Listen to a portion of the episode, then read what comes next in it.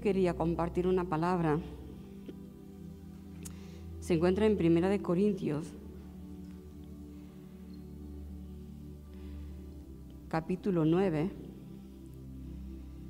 Y iba a hacer énfasis en el 22, pero para ponernos un poco así en, en situación, vamos a leer 20, 21 y 22. Y dice así la palabra, la palabra del Señor.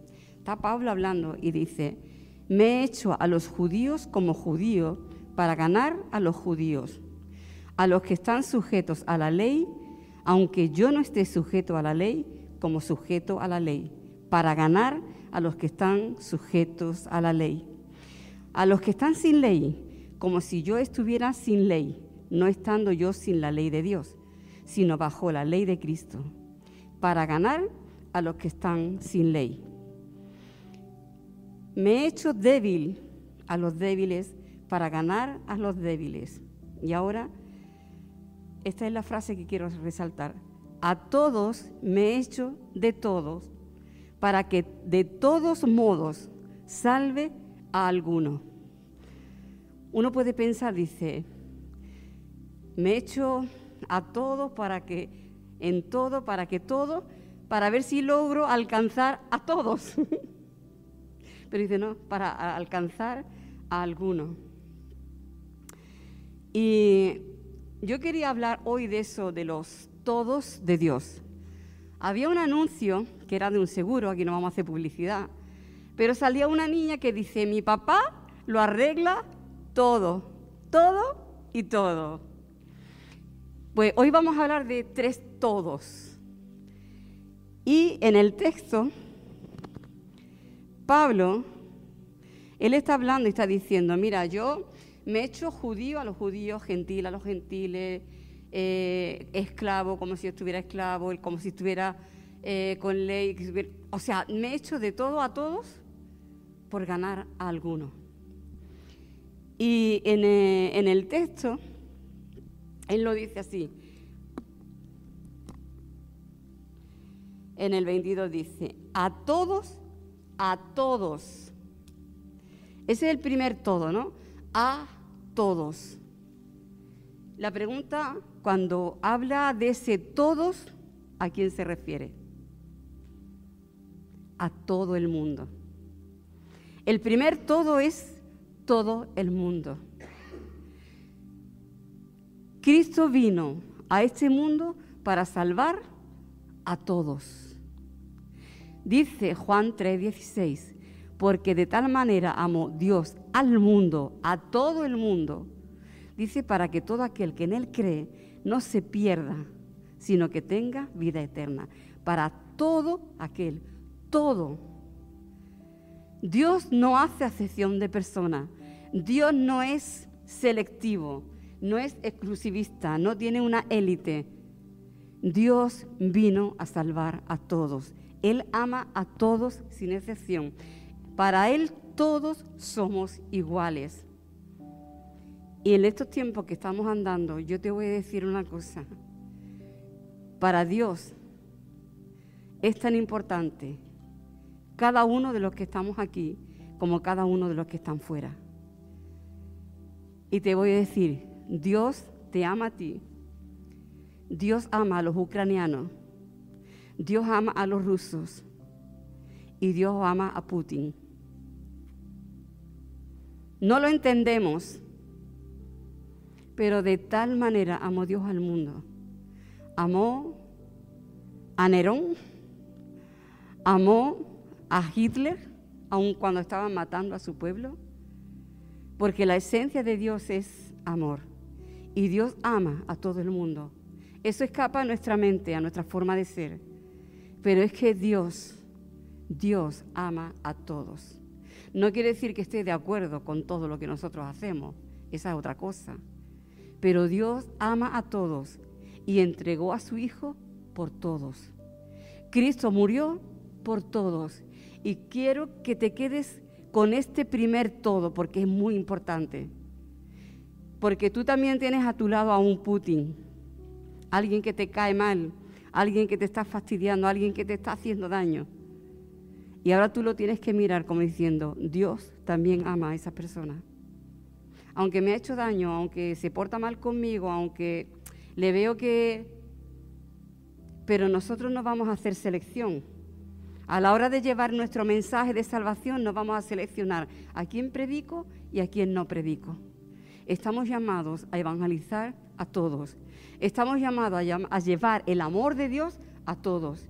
Estamos llamados a llevar el mensaje de paz a todos. A, llevar ese mensaje de reconciliación. A decirle a todo el mundo, reconciliaos hoy con Dios.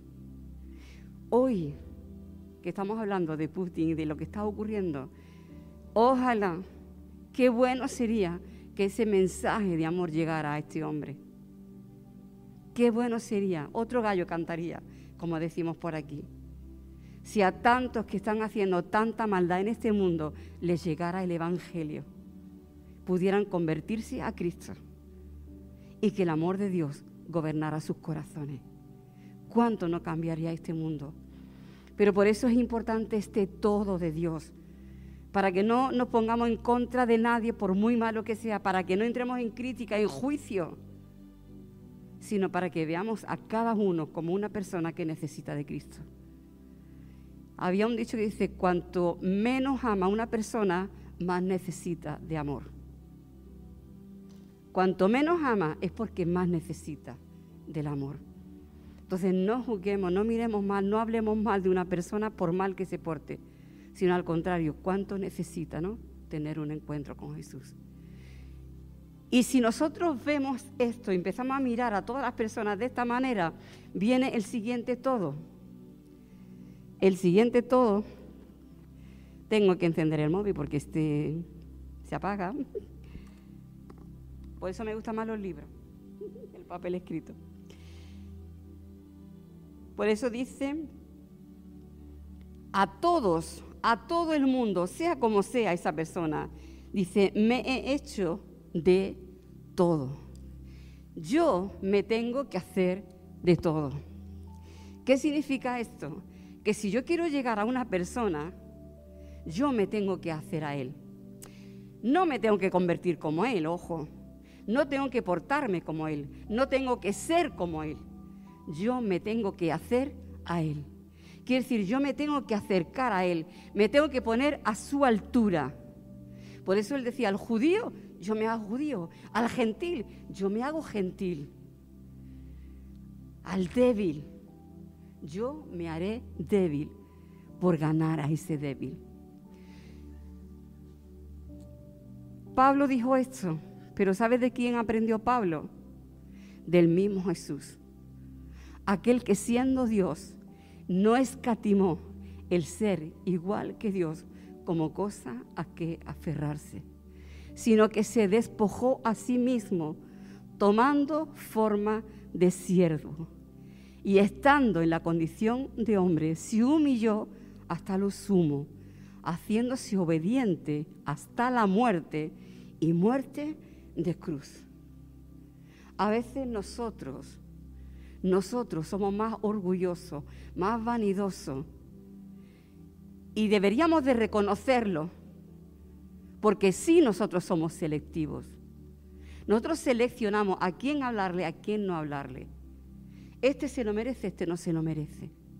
Este, bueno, este tiene de todo, este no. Este no quiere saber nada. Y a veces, por eso decía que tenemos que entender el primer todo y entender que para Dios todos son iguales y que Dios quiere salvar a todos.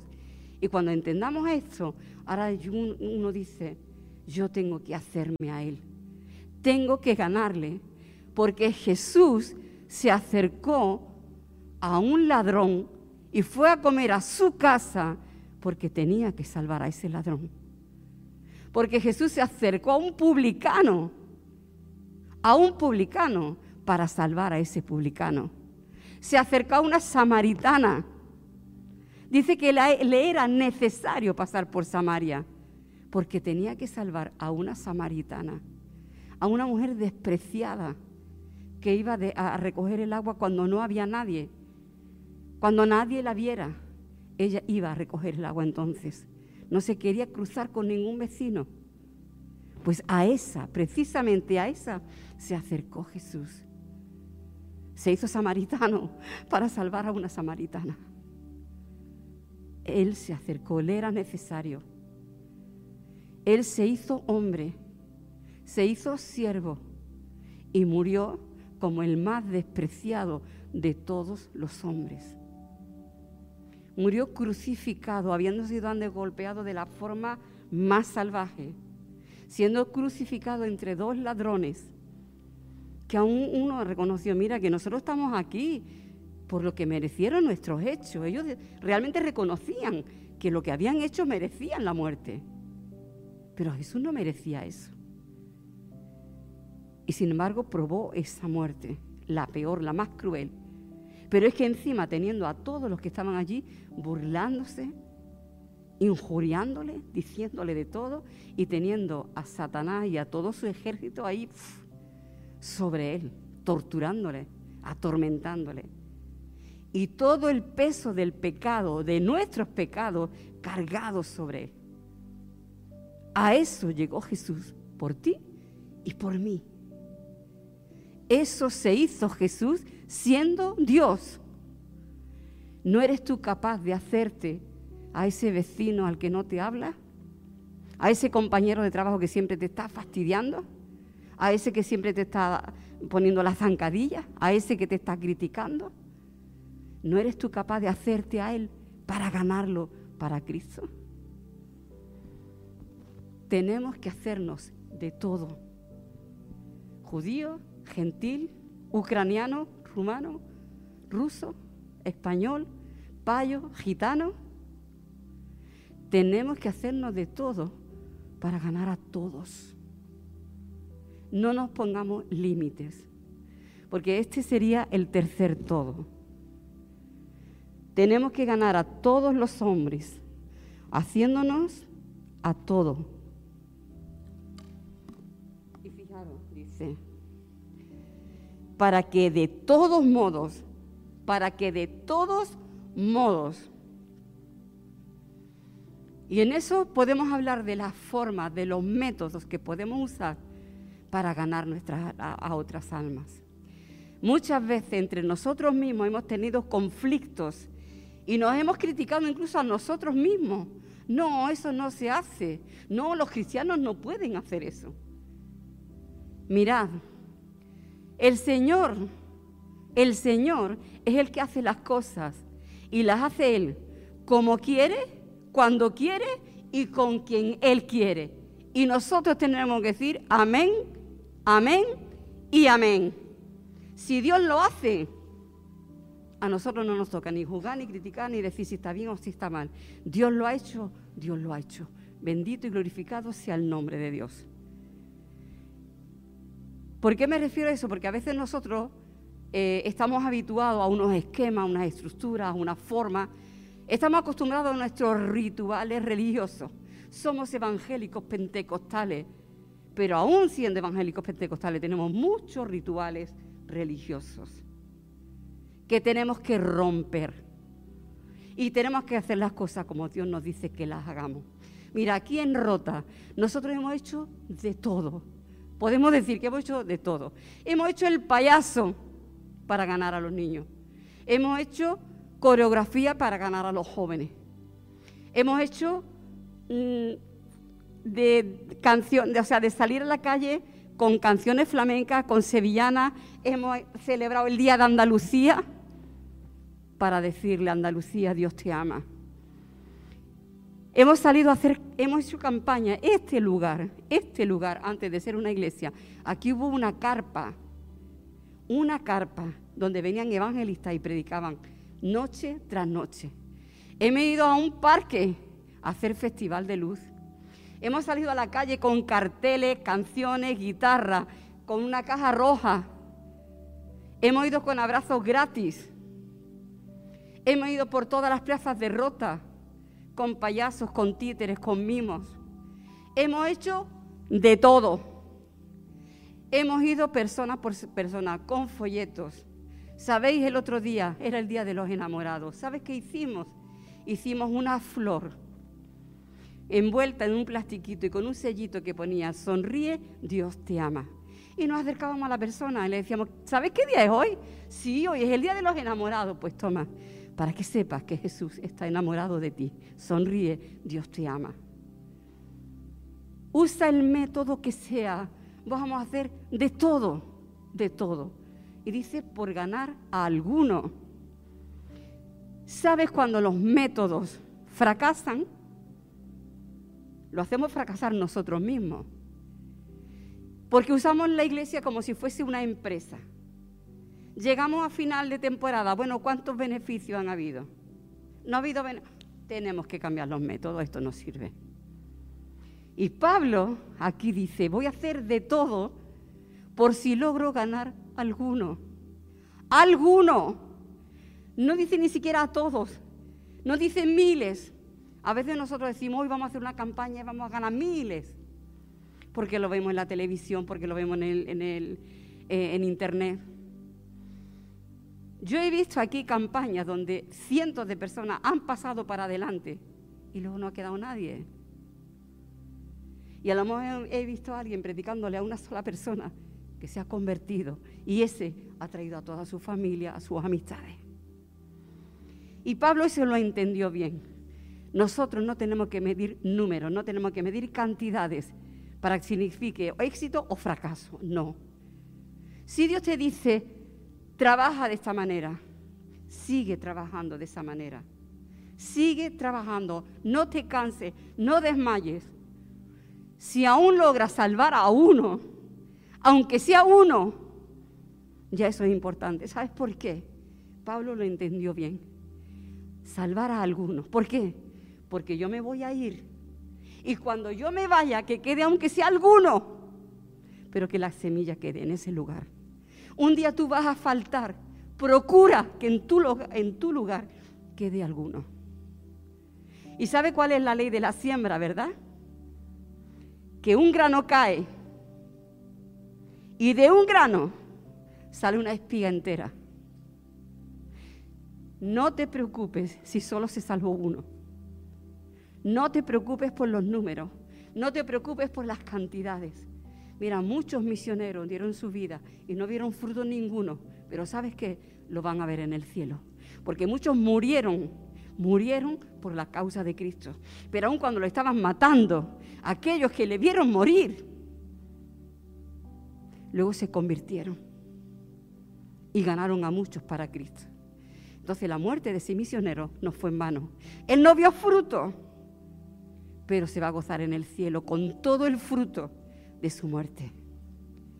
Así que hermanos, hoy quiero decirte que miremos con el corazón de Dios deseando que todos sean salvos. Y que yo me tengo que hacer a todos. Y que tengo que buscar todas las maneras posibles. Y mirar si aunque sea uno. A ver si puedo salvar a alguno. Y cuando yo no esté, alguien pueda continuar el trabajo hasta que el Señor venga. Amén.